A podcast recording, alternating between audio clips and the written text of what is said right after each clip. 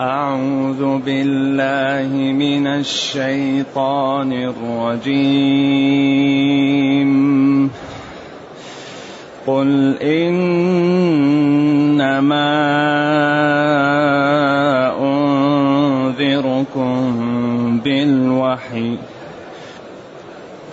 قل إنما أنذركم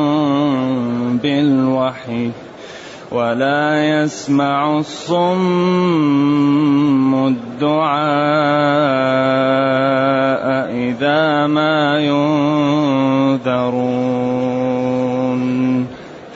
ولئن مستهم نفحة من عذاب ربك ليقولن يا ويلنا.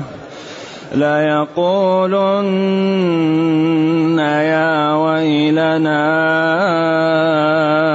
إنا كنا ليقولن يا ويلنا إنا كنا ظالمين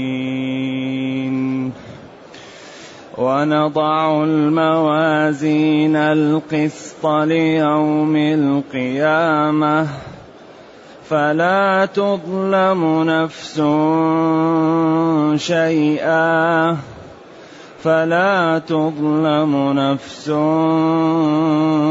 شيئا وإن كان مثقال حبة. وإن كان مثقال حبة من خردل أتينا بها أتينا بها وكفى بنا حاسبين. ولقد آتينا موسى وهارون الفرقان وضياء وذكرًا وضياء وذكرا للمتقين.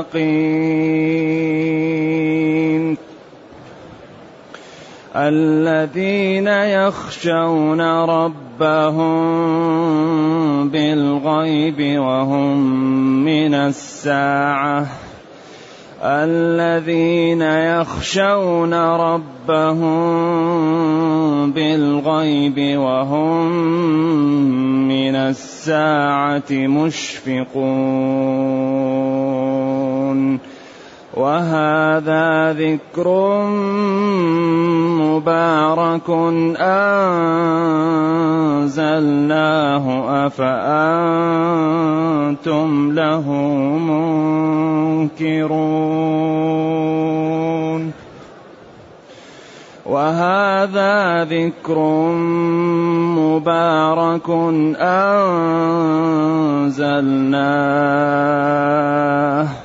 أفأنتم له منكرون؟ ولقد آتينا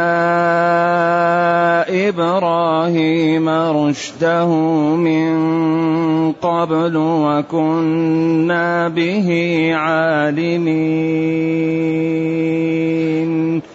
إذ قال لأبيه وقومه ما هذه التماثيل التي أنتم لها؟ ما هذه التماثيل التي أنتم لها عاكفون؟ قالوا وجدنا آباءنا لها عابدين. قال لقد كنتم أنتم وآباؤكم في ضلال مبين. قالوا أجئتنا بالحق أم أنت من اللاعبين؟ قال بل ربكم رب السماوات والأرض الذي فطرهن وأنا على ذلكم قال بل ربكم رب السماوات والأرض الذي فطرهن وأنا على ذلكم من الشاهدين. وتالله لأكيدن أصنامكم. وتالله لأكيدن أصنامكم بعد أن تولوا بعد أن تولوا مدبرين.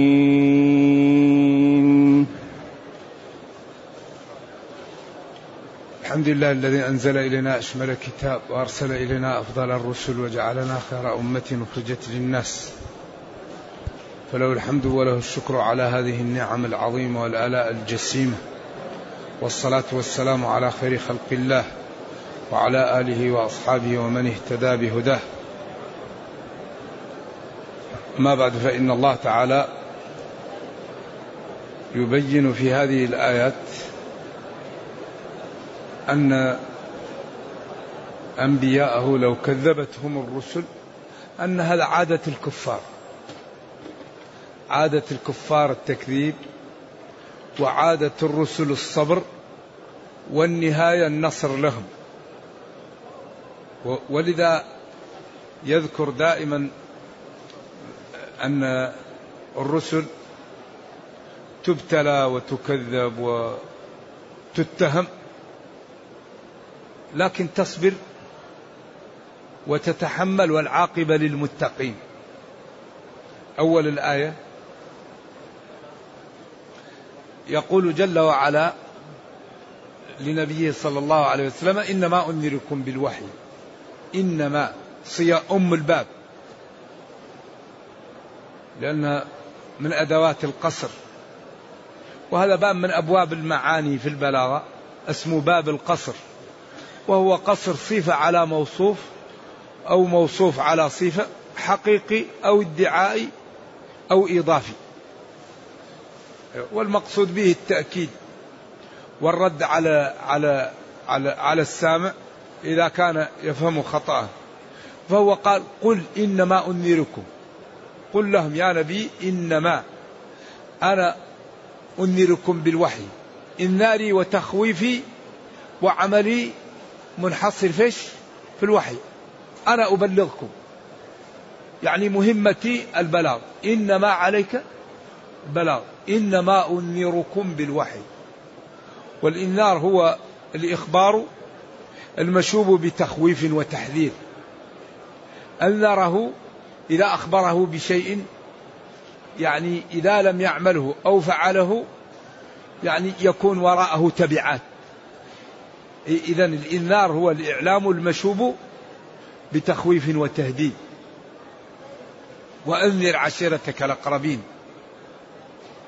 أنذركم أيوة خوفهم وأخبرهم أنك جئتهم بأمور إذا لم يتبعوك فيها فإنهم سيقعون في عقوبة وفي ورطة. إذا أنا أنذركم أخوفكم بما جاء في الوحي. أن المتقي له الكرامة والمنزلة والمجرم والكافر له العقوبة والأذية والإهانة. أنذركم بالوحي. ولذلك هذا الوحي إذا تأملناه هذا القرآن إذا تأملناه نجده دائما. جاء ليبين سبع أمور. القرآن دائما تتكرر فيه سبع أمور. وهذا معروف بالاستقراء. وهذه الأمور تتكرر. أول شيء جاء القرآن لبيانه التوحيد. وأكثر شيء في القرآن الله.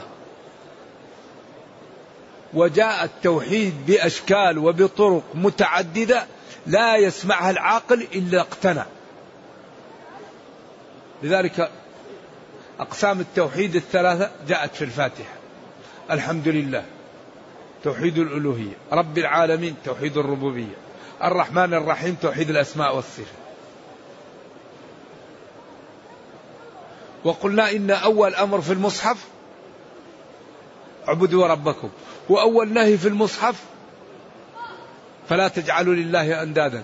وبين هذين الإنشائين أعني الأمر والنهي البراهين الدالة على قدرة الله. من هو ربنا الذي نعبد؟ خلقكم وخلق آباءكم وخلق السماء وخلق الأرض وأنزل المطر من السماء وأخرج النبات من الأرض. وهذه لا يقدر عليها إلا الله. وهذا يتكرر مئات المرات في القرآن.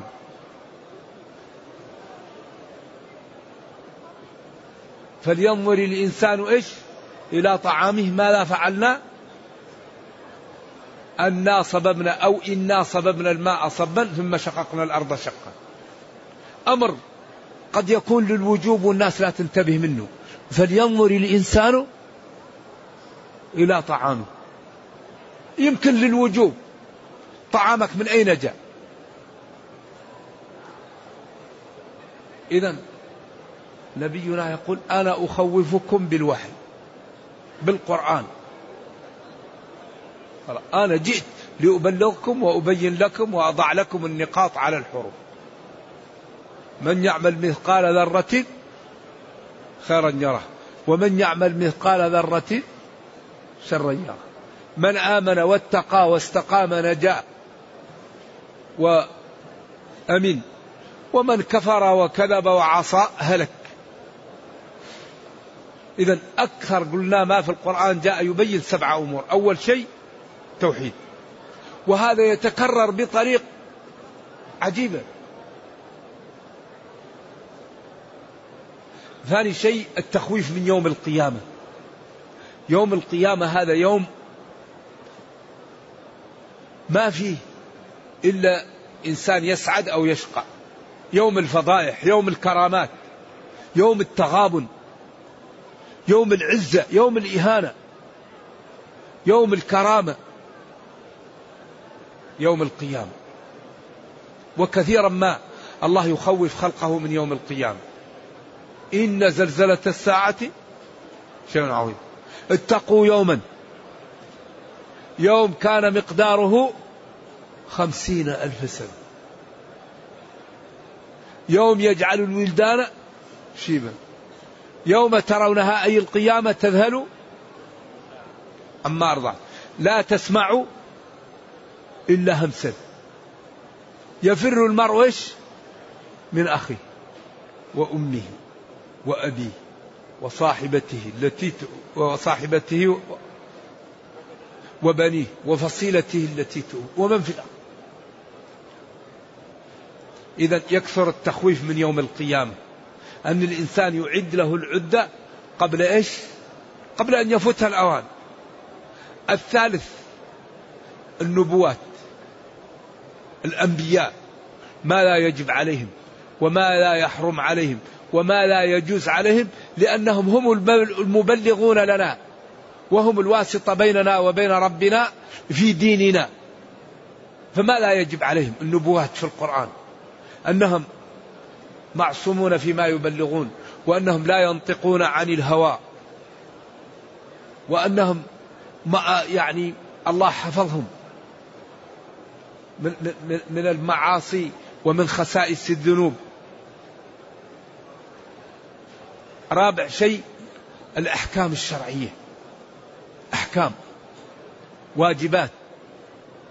صلاة صوم زكاة. إكرام والدين إكرام جيران. رفق عدم ظلم منهيات. فواحش غيبة نميمة.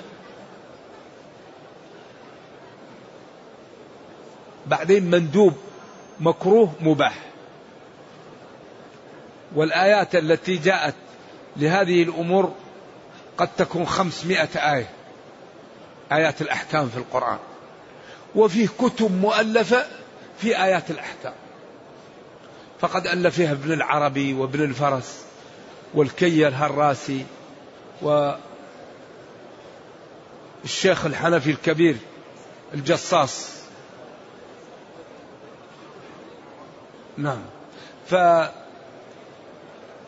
وفيه أيضا أحاديث الأحكام تعين على آيات الأحكام. ثم الخامس إكرام المتقين. وما أعد الله لمن اتقى وأطاع ربه وسلك طرق النجاة. ثم بعد ذلك عقوبة المجرمين وما أعد الله للكافرين من أنواع النكال. ثم السابع القصص. والقصص له فوائد كثيرة. منها إظهار صدق النبي صلى الله عليه وسلم وتثبيت قلبه وعيب اليهود والدليل على صدقه لأنه لا يقرأ ولا يكتب وأتى بهذه الأخبار الكثيرة المتنوعة وكلها صدق. ثم بعد ذلك إظهار جمال القرآن وإظهار حسنه وإعجازه. وأن هذا الأسلوب بهذه الأنواع لا يقدر عليه أحد.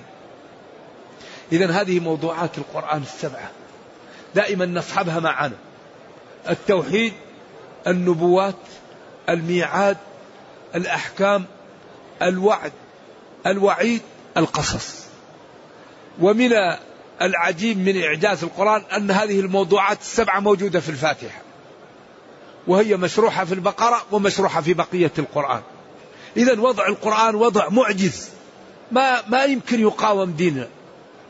إلا إذا جهلناه أو لم نبينه للناس.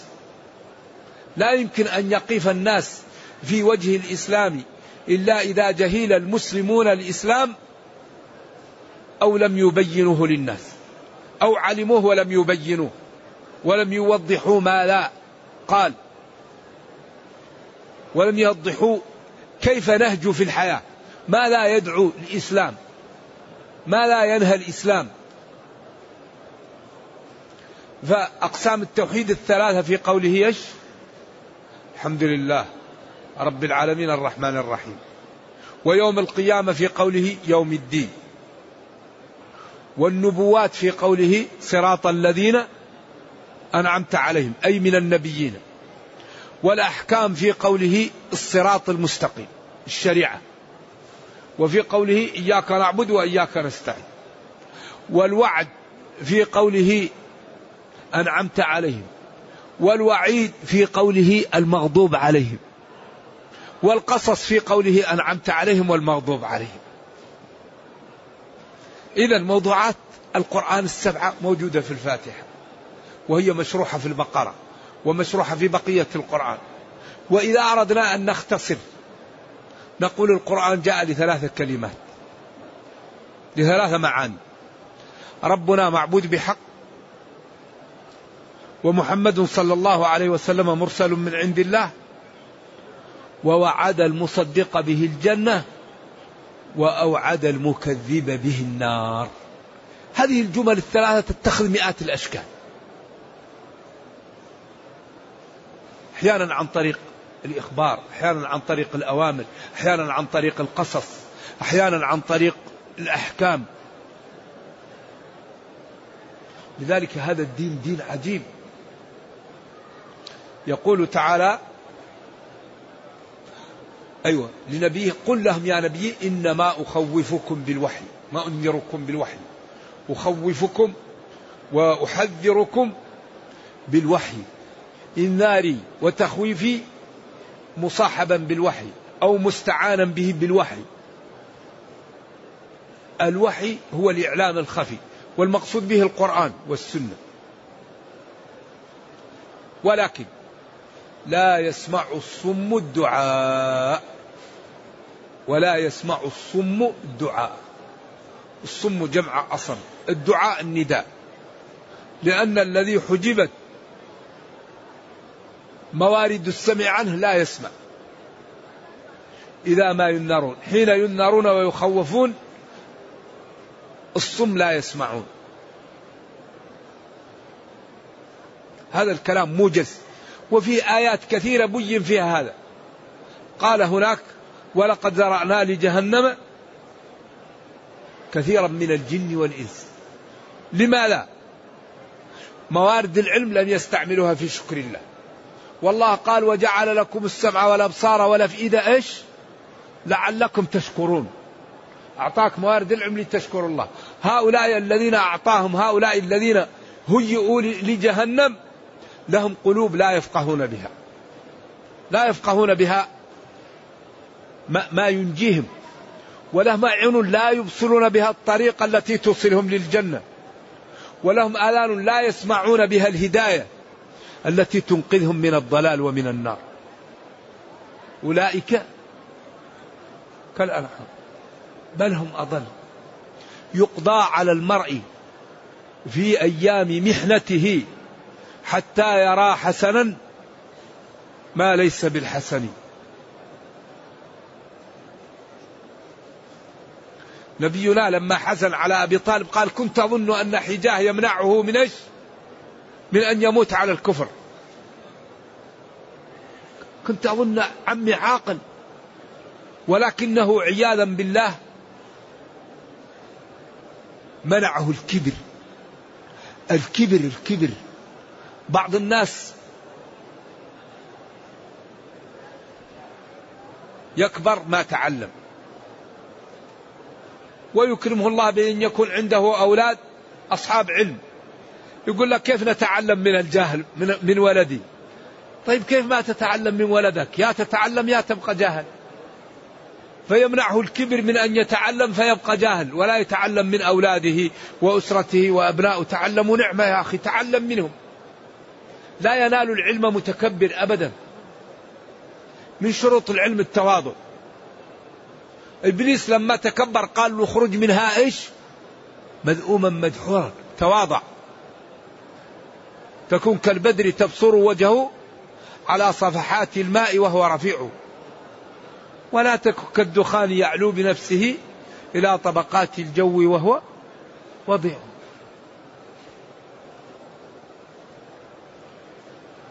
فهو عياذا بالله كان يعلم أن النبي صلى الله عليه وسلم صادق. ولكن قال أنا سيد الوادي وسيد بطحاء مكة. أتبع ابن أخي يتيما. كيف يحصل هذا؟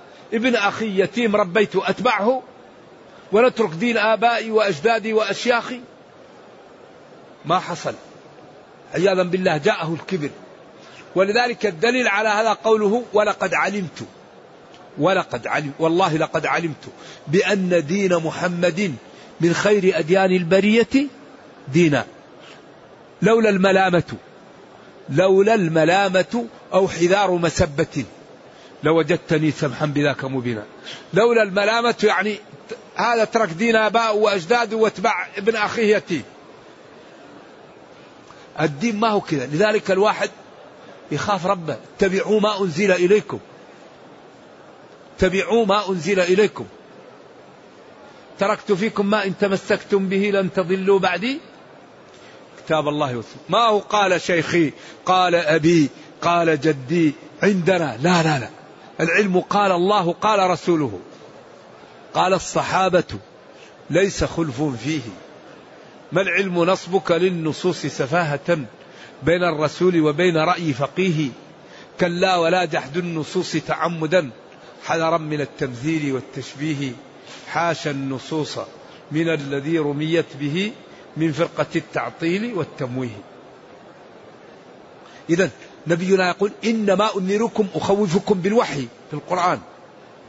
ولا يسمع الصم. الدعاء النداء. إذا ما ينذرون حين يخوفون ويحذرون. إذا كما ذكرت لكم ختم خلاص. يختم على هذا يختم على هذا. لكن نحن لا ندري العاقبة. نسأل الله السلامة ونجتهد في العمل. نسأل الله العافية ونجتهد في العمل. اعملوا اعملوا. اعملوا افعلوا الخير. بعدين ولئن مستهم نفحة. إن شر مستهم أصابتهم. نفحة طرف. كذا نفحة. تقول نفح عليه نفحة. من الخير أو من الشر. وقوله من عذاب ربك عياذا بالله لفحة عند ذلك ينظرون في, في, في الحقيقة. ويقولون يا ويلتنا إنا كنا ظالمين. حينما تلسعهم جهنم. ويتجرعون أقل شيء من العذاب المعد لهم. يأتي الندم ويأتي الصياح. يا ويلتنا إنا كنا ظالمين. هذا يقال لنا ونحن في الدنيا الآن. الحمد لله أننا لا زلنا في الدنيا. هذه نعمة من الله أننا نخبر ويبين لنا مآل هؤلاء ونحن في الدنيا. كل واحد منا يمكن يجد طريق لنفسه. التوبة مفتوحة والجد مفتوح والأعمال الصالحة مفتوحة وربنا لا يضيع أجر من أحسن عملا الحمد لله نخبر بهذا ونحن لا زلنا في الدنيا. المشكلة الذين ماتوا وعاينوا هذا ولم يبقى لهم رجعة. ما عندهم. نفحة طرف جانب. من عذاب ربك أي عذاب عظيم. منسوب الله. وكذلك أخذ ربك إذا أخذ القرى وهي ظالمة. إن أخذه أليم شديد. ليقولن يا ويلنا يا ويلنا. إنا كنا ظالمين إنا كنا كافرين طاغين واضعين الأمور في محل غير محلها العبادة في غير محلها الطاعة في غير محلها النداء في غير محل كل شيء واضعينه في غير محله. ونضع الموازين القسط. موازين. قالوا ليش هو ميزان واحد؟ ليش جمع؟ قيل لأن الموزون متعدد فجمع الميزان والمقصود الموزون. كما قال نهر جاري والنهر لا يجري وإنما يجري الماء في النهر. النهر هو الشق في الأرض. فسموا النهر يجري والذي يجري الماء. كذلك قال ونضع الموازين أي أيوة اللي هو الموزون يعني القسط أفردوا أي العدل. يوم القيامة يوم أن يخرج الناس من قبورهم ويقفون ليجازوا.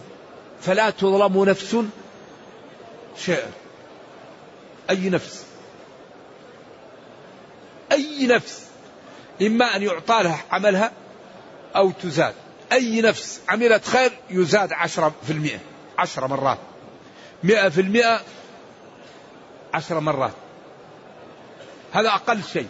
من جاء بالحسنة فله عشر أمثالها. إلى سبعمائة إلى أضعاف كثيرة لا يعلمها إلا الله. ويربي لأحدنا التمرة تمرة. كما يربي أحدكم فلوه. ولد ولد ولد الفرس. يعني يهتم به ويربيه حتى يكبر. لذلك الله ينمي لنا الحسنات. فلا تظلم نفس شيء ولا يزاد عليها من عملها في الظلم أدنى شيء. السيئة بواحدة أو تمسح. ومن جاء بالسيئة فلا يجزى إلا مثلها. ما أكرم ربنا وما أحلمه وما أعطاه لخلقه وما أكثر مغفرته وما أكثر رحمته. فلنجتهد.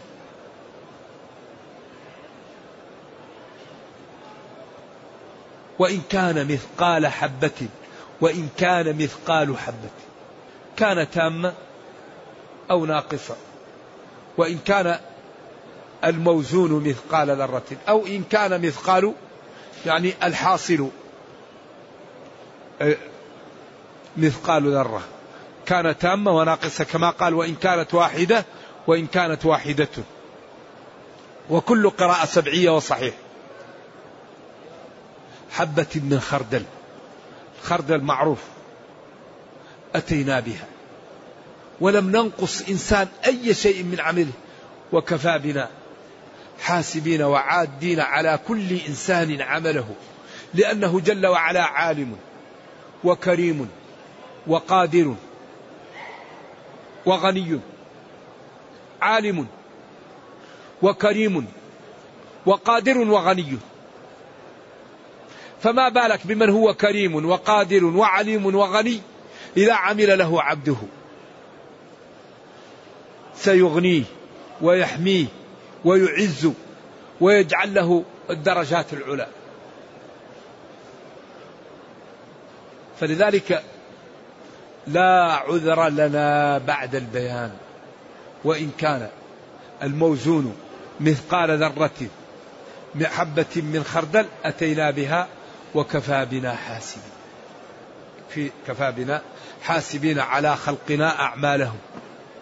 ولذلك يقولون عياذا بالله هؤلاء الذين انحرفوا يا ويلتنا ما لهذا الكتاب لا يغادر صغيرة ولا كبيرة إلا أحصاها ووجدوا ما عملوا حاضرا ولا يظلم ربك أحد.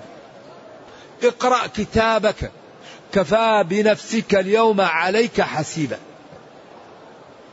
هذا العدل المطلق هذا الغنى المطلق هذه القدرة المطلقة. أليس من الجنون أن يعصى من هذه صفاته؟ أليس من العيب أن لا يشكر من هذه صفاته؟ أليس من المخاطرة أن لا يخاف من هذه صفاته؟ لذلك العبد إذا كان عبد لله وأطاع الله الله يحميه الله يغنيه الله يعزه الله ينصره الله يجعل له البركة في كل أعماله. والله يقول إن الله لا يخلف الميعاد. ولا ينصرن الله من ينصر. إن تنصروا الله ينصركم. إن تتقوا الله يجعل لكم فرقان. يجعل لكم فرقا بين الحق والباطل وبين الوحل والنجاة وبين النافع والضار. الذي يتقي الله الله يعطيه نور يعطيه بصيرة. يجعل له جنود يجعل له حماية. إذا أراده من يريد به سوء الله يدافع عنه. إن الله يدافع عن الذين آمنوا. طيب لماذا لا نكون من عبيد الله الصالحين؟ ما الذي يمنعنا؟ لماذا لا نجتهد في أن نكون عبيد لله؟ لماذا أن نبذل؟ حتى نكون من الصالحين نكون من الأتقياء. نكون من الذين يدافع الله عنهم. نكون من الذين يجعل لهم مخرج. نكون من الذين يرفعون يوم القيامة.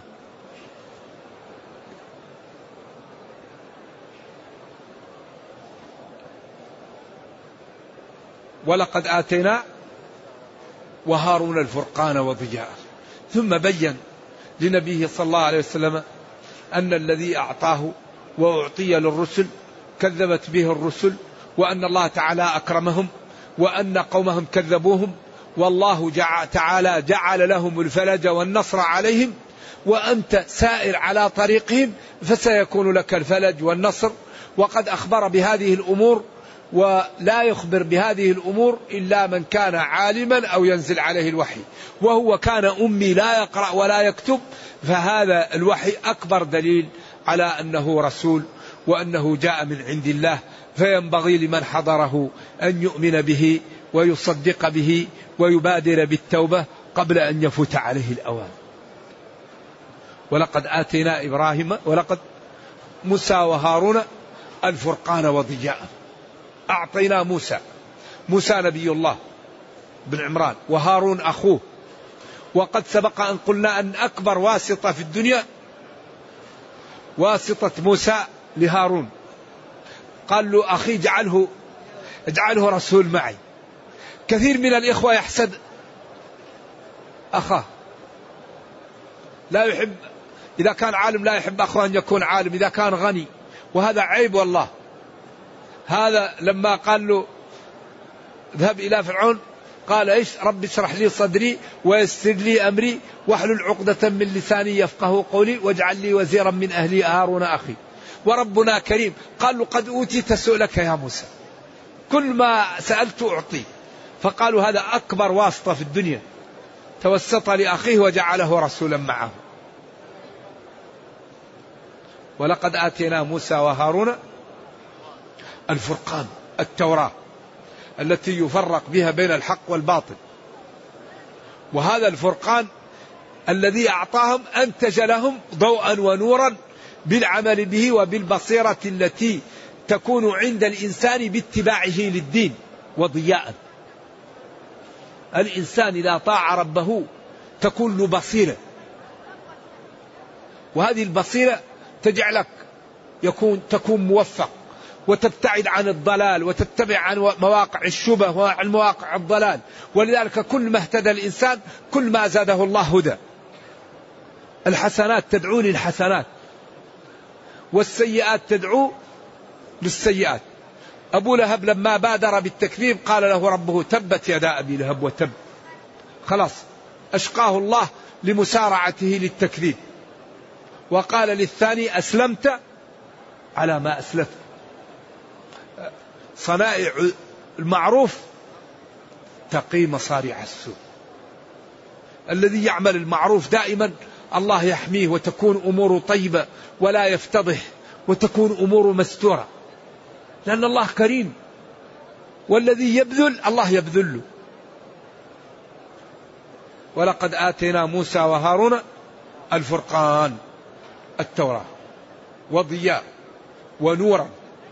قيل الواو زائدة. أتنا موسى وهارون الفرقان ضياء. وقيل الواو ليست زائدة. وهذا يكون وهذا يدل على أن وضياء شيء في في في, في نفس التوراة للتغاير الموجود عطف عليه. وذكرا للمتقين وتذكيرا وتخويفا وتنبيها وتعليما للمتقين جمع متقي الذين يخافون الله ويجتنبون معاصيه. وذكرا للمتقين الذين يخشون ربهم بالغيب. يخشون يخافون. ربهم هو الذي رباهم وهو السيد والمالك والمدبر للأمور. الرب هو السيد والمالك والمدبر للأمور والمعبود. كله أربع معاني السيد والمالك والمدبر والمعبود. كله يقال له الرب. ومنه لأن يربني رجل من مضر خير من أن يربني رجل من هوازن. أسكت يوم حنين. ومنه رب البيت ورب الدابة. ومنه الرب الذي يوضع في العكة ماعون السمن ليجعل السمن نكهته جيدة يسمى الرب وهو مادة تعمل من التمر أو من الحب يسمى الرب ومنه التربية لأنه يربي. أيوة المادة كلها من التربية.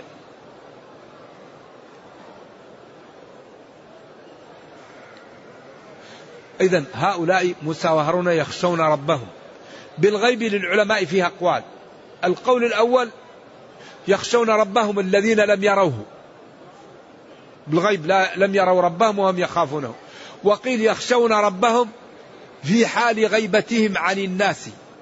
فإذا غابوا عن الناس أكثروا الذكر والاستغفار والدعاء والطاعة والخوف والتضرع إلى الله. ما هم مثل عياذا بالله المنافقين الذين لا يذكرون الله إلا قليلا في وقت حضورهم مع الناس. أما هؤلاء إذا غابوا عن الناس صلوا وذكروا وخافوا. ولذلك الفرق بين المتقي وغير المتقي أن غير المتقي يذكر الله مع الناس. والمتقي إذا غاب عن الناس ما لا يفعل؟ يبدأ في الذكر والعبادة.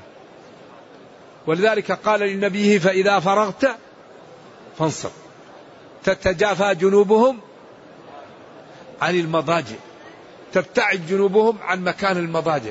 بعدين في الليل خوفا من سخط الله وطمعا فيما عند الله للمتقين. بعدين ومما رزقناهم ينفقون. ما لهؤلاء فلا تعلم نفس ما أخفي لهم من قرة أعين.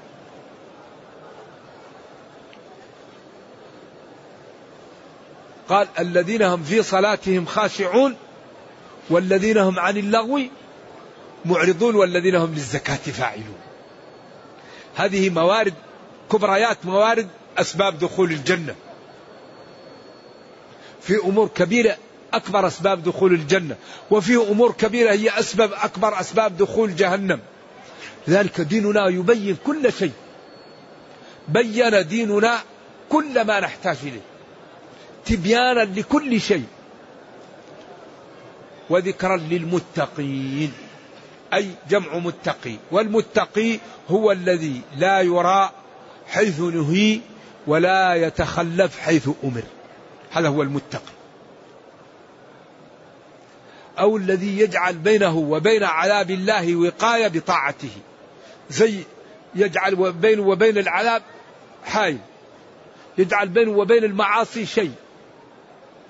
إذا إذا تعرت المباحات يقف. وبينهما أمور.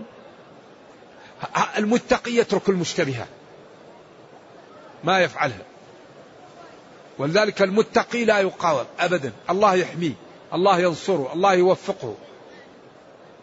لو جاءه أهل الأرض يريدون به الله لا عبادي ليس لك عليهم سلطان. نعم. إن الله يدافع عن الذين آمنوا؟ يرد عنهم رد بعد رد. وهم من الساعة مشفقون خائفون. خائفون من يوم القيامة. خائف أن لا يكون على نفاق لا يدري عنه. على السمعة لا يدري عنها. يخاف أن يتغير إيمانه قبل أن يموت. لذلك كل ما زاد علم الإنسان زاد خوفه. كل ما زاد علم الإنسان زاد الخوف من الله.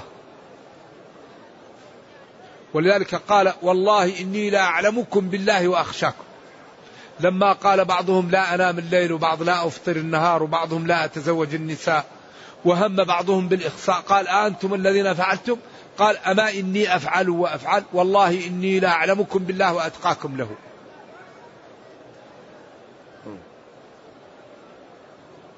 وهم من الساعة مشفقون خائفون.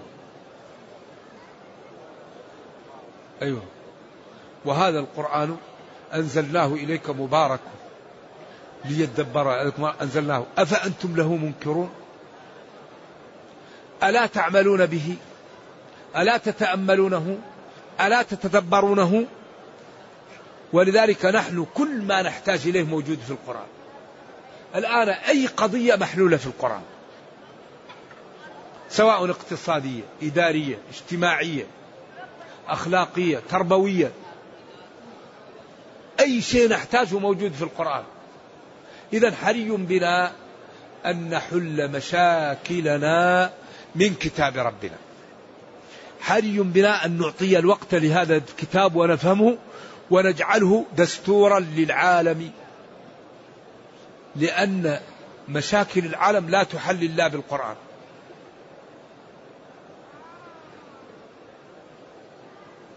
وهذا كتاب أنزلناه إليك ذكر أنزلناه إليك مبارك. وهذا كتاب وهذا ذكر مبارك. وهذا كتاب أنزلناه إليك وهو تذكير للناس وموعظة له وبيان لهم مبارك كثير البركة والخير والنفع. كما قال كتاب أنزلناه إليك مبارك ليدبروا آياته أهم شيء التدبر أفلم يدبروا القول؟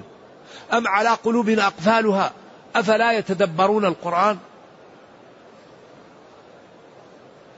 وهذا ذكر مبارك أنزلناه أفأنتم له منكرون؟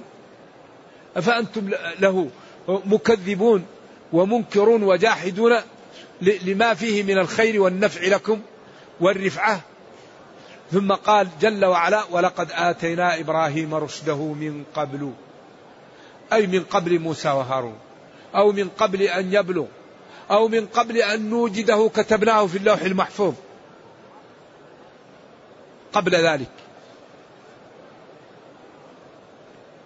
وكنا به عالمين أي بما أردنا به وبما فعلنا به لأنه لا يقع شيء إلا بعلمنا وتحت سلطاننا وقدرتنا.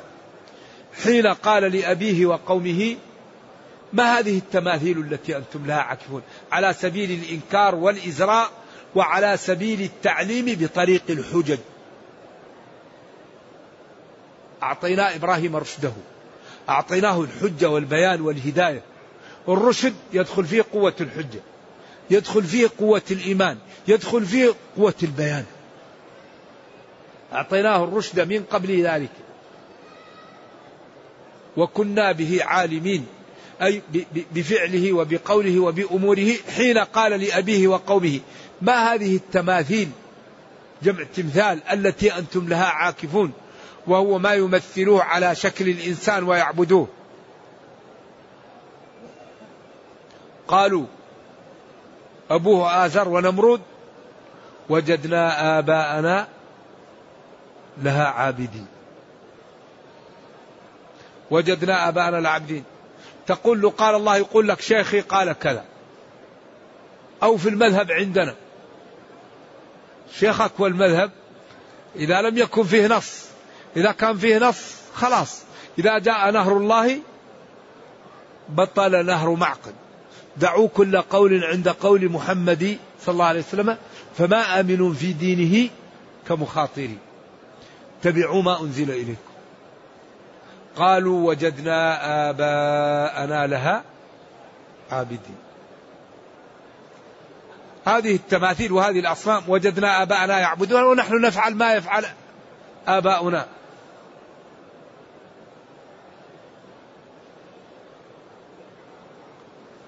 قال إبراهيم لهم ماذا؟ لقد لام تأكيد وقد تأكيد. كنتم في الماضي ولا زلتم. أنتم تأكيد للضمير. وآباؤكم في ضلال مبين. أنتم وآباؤكم في ضلال. وإذا كان آباؤكم على ضلال وأنتم على ضلال هذا لا يجعلني لا أبين لكم أو لا أحذركم مما أنتم عليه. ولذلك الإنسان لا يغتر بالموضع ولا بالتيار ولا بكثرة الهالكين. الإنسان يقبل الحق فقط. فإن تبع الناس الحق يمشي معهم وإن لم يتبعوا الحق يتبع هو الحق. قال لهم إبراهيم أنتم وآباؤكم في ضلال مبين. أنتم في ضلال. قالوا أجئتنا بالحق أم أنت من اللاعبين؟ أنت هذا الذي تقول جئت به هو الحق أو أنت تلعب تهزأ بنا. أو هذا الكلام الذي تقول للسخرية والهزء. لأن نفوسهم متشبعة بالأصنام وبالآباء. ولذلك إذا امتلأ قلب الإنسان من الخطأ يرى الضلال الحق ضلالا. إذا امتلأ قلب الإنسان من الضلال يرى الحق ضلالا. ولذلك قالت قريش أجعل الآلهة إلها واحد إن هذا لشيء عجاب أن تكون الآلهة متعددة. وقال قوم لوط للوط اخرجوا آل لوط من قريتكم. اخرجوا آل لوط. لماذا؟ إنهم أناس. طيب هذا مدعاة للإخراج أو للإكرام؟ فالناس إذا ربت على الخطأ يروا الحق ضلال. أنت جئتنا بالحق هذا الذي تقول حق أم أنت هازئ؟ لاعب قال لهم بل ربكم رب السماوات والأرض الذي فطرهن وأنا على ذلك من الشاهدين ربكم هو الذي أوجد السماوات والأرض. هذا الذي يستحق العبادة وهذا الرب الحقيقي. وأنا أشهد على ذلك. إذا أكبر سر هو الخلق. الآن كم التطور الموجود في العالم الآن؟ ما استطاع الخلق الآن على التطور أن يخلقوا ذبابة. هم إذا أخذوا الخلية ووضعوا فيها المادة التي تجعلها تنمو هم ما ما أتوا بشيء من أنفسهم. هم ينشئوا خلية من أنفسهم ما يقدروا. أبدا. ولذلك أفمن يخلق كمن لا يخلق اعبدوا ربكم الذي خلق. يخلقكم في بطون أمهاتكم خلقا من بعد خلق في ظلمات ثلاث. ذلكم الله ربكم له الملك لا إله إلا هو. فانى تصرفون أين تذهب العقول؟ قال أحد المشتغلين بالمختبرات. قال جلست في مختبر ربع قرن خمسة وعشرين سنة ووجدت أن هناك قوة هائلة تأمر على المادة الذي يخلق منها. قال هذه قوة هائلة تقول كن فارا كن جملا كن فيلا كن رجلا. قال هذه قوة هائلة. أفمن يخلق كمن لا يخلق؟ قال هذه قوة هائلة. فوق البشر فوق الكون تأمر على هذه المادة. تقول كن فأر كن جمل كن رجل كن فيلا كن أسدا. قال هذا الذي علمت. ولذلك يقول أفمن يخلق كمن لا يخلق؟ يخلقكم في بطون أمهاتكم. اعبدوا ربكم الذي خلقكم. ولذلك كل ما خوف الله في القرآن أو رغب لا بد أن يستدل على قدرته بالخلق.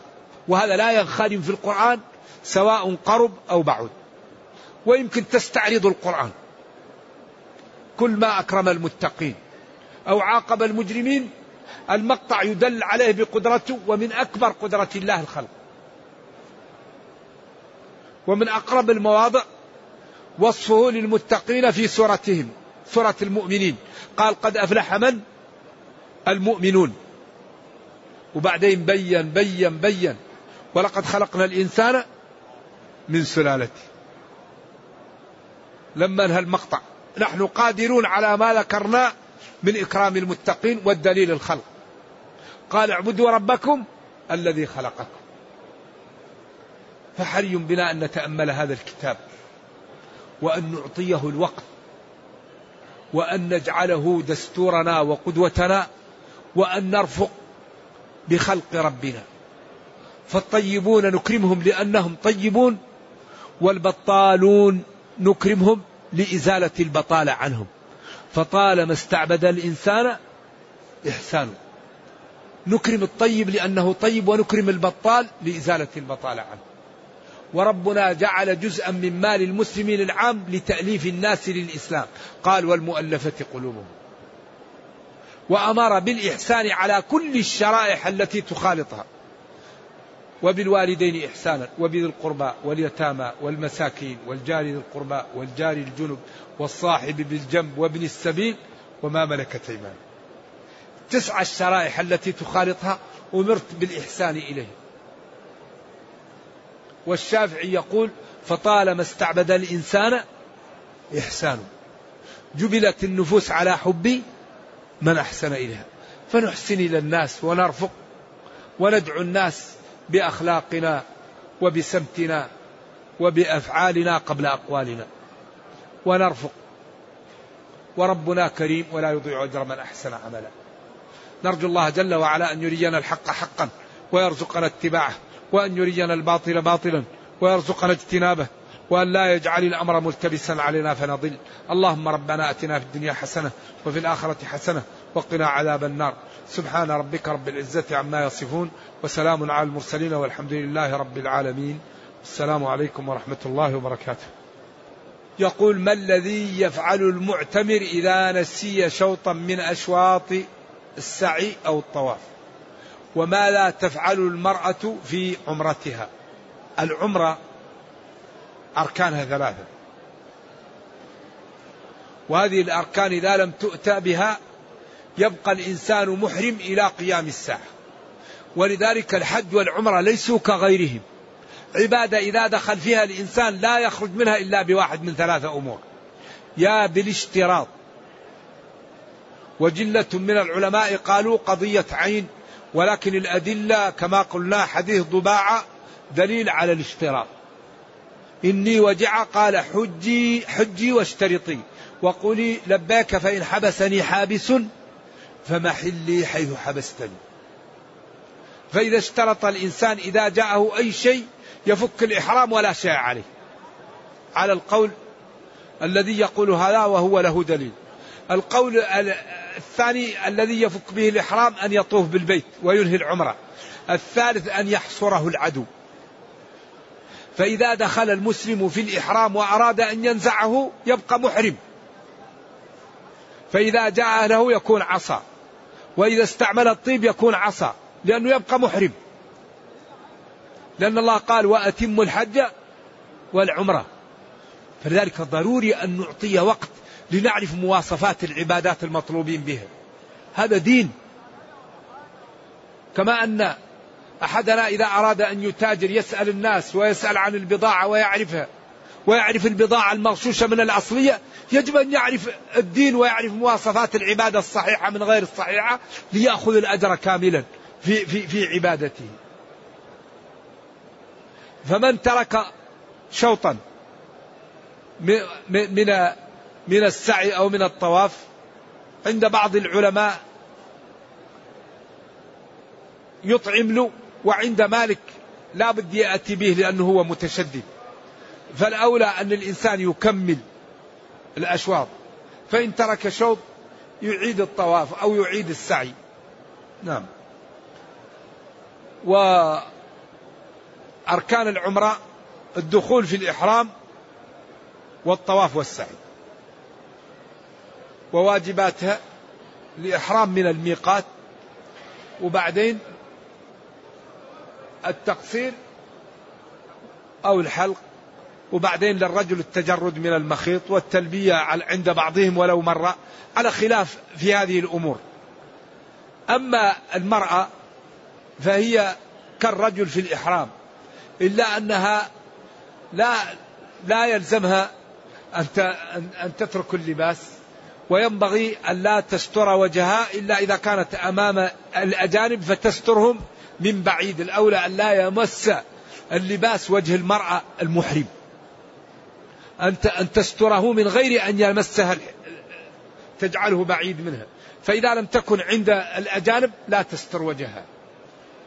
فإذا جاءت لمحارم الله تستر من بعيد. هذه هي السنة. ما ما ما تغطي وجهها. ولكن إذا رأت الأجانب تغطيه من بعيد من غير أن يأتيه. وتدخل في الإحرام من الميقات فإن كانت حائض أو نفساء تلبي وتذكر الله وتستغفر حتى تطهر. فإذا طهرت اغتسلت وأنهت عمرتها تطوف وتسعى. والطهر عند النساء معروف. هو مادة بيضاء تخرج أو الجفوف التام. وكثير من النساء يصلين وهن غير طاهرات لأنهن لا يفرقن بين الصفرة والكدرة وعدم النظافة التي بعد الحيض حيض وبين عدم النظافة التي تكون ليست بعد الحيض. فالمرأة إذا جاءتها الصفرة أو الكدرة بعد الحيض حيض.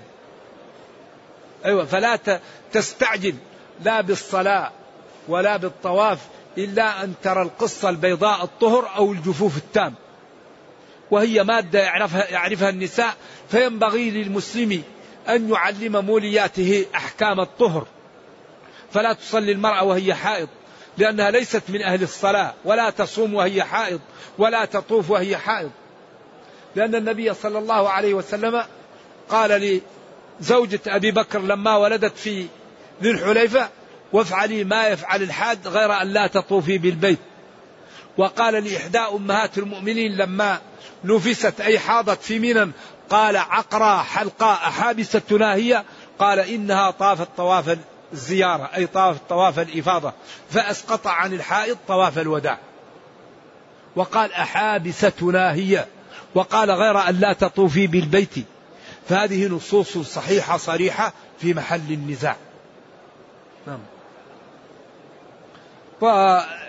وينبغي للمسلم إذا كان في عبادة أن يصحب من يعرف الحكم أو يتعلم الحكم حتى يسلم له آه، نسكه ويأخذ الأجر كاملا فيه. فإن هناك في واجبات وسنن وأنداب ومحظورات وأركان وشروط. فينبغي لمن يريد أن يحج ويعتمر يعرف ما الأركان ما المحظورات ما الواجبات ما السنن ما الأنداب ويحفظها ويفهمها ويعمل ويأخذ الأجر كاملا. أما يضيع ماله ويضيع وقته وبعدين يضيع نسكه هذا سفه. لا بد أن تتعلم يا أخي. إما تصحب عالم أو تأخذ كتاب وتذهب لعالم يعلمك قبل أن تدخل في النسك. لذلك هذا مما يجعلنا نجد آثار العبادة أن يعملها الإنسان بنية وبإخلاص تجد ثمرتها. إذا سألت يستجاب لك وتبتعد عن المعاصي ويوفقك الله ويجعل لك الخير. هذا يسأل يقول تحية المسجد الركعتين. مسجد الكعبة تحية الطواف لمن أراد الطواف. إذا جئت لمكة وأردت الطواف هذا تحية المسجد. وإن أردت أن تجلس صلي ركعتين. إذا جاء أحدكم المسجد والإمام فلا يجلس حتى يصلي ركعتين. حتى والإمام يخطب جملة حالية. في الوقت الذي السكوت فيه عبادة أمرك أن تصلي ركعتين وتخفف فيهما وليتجوز فيهما. فإن كنت في مكة وأردت أن تطوف فتحية مسجد مكة الطواف. وإن أردت أن تجلس فصلي ركعتين والأمر سهل. سواء جئت الظهر طوف جئت العصر طوف جئت المغرب طوف. الطواف مثل الصلاة إلا أنه يباح فيه الكلام.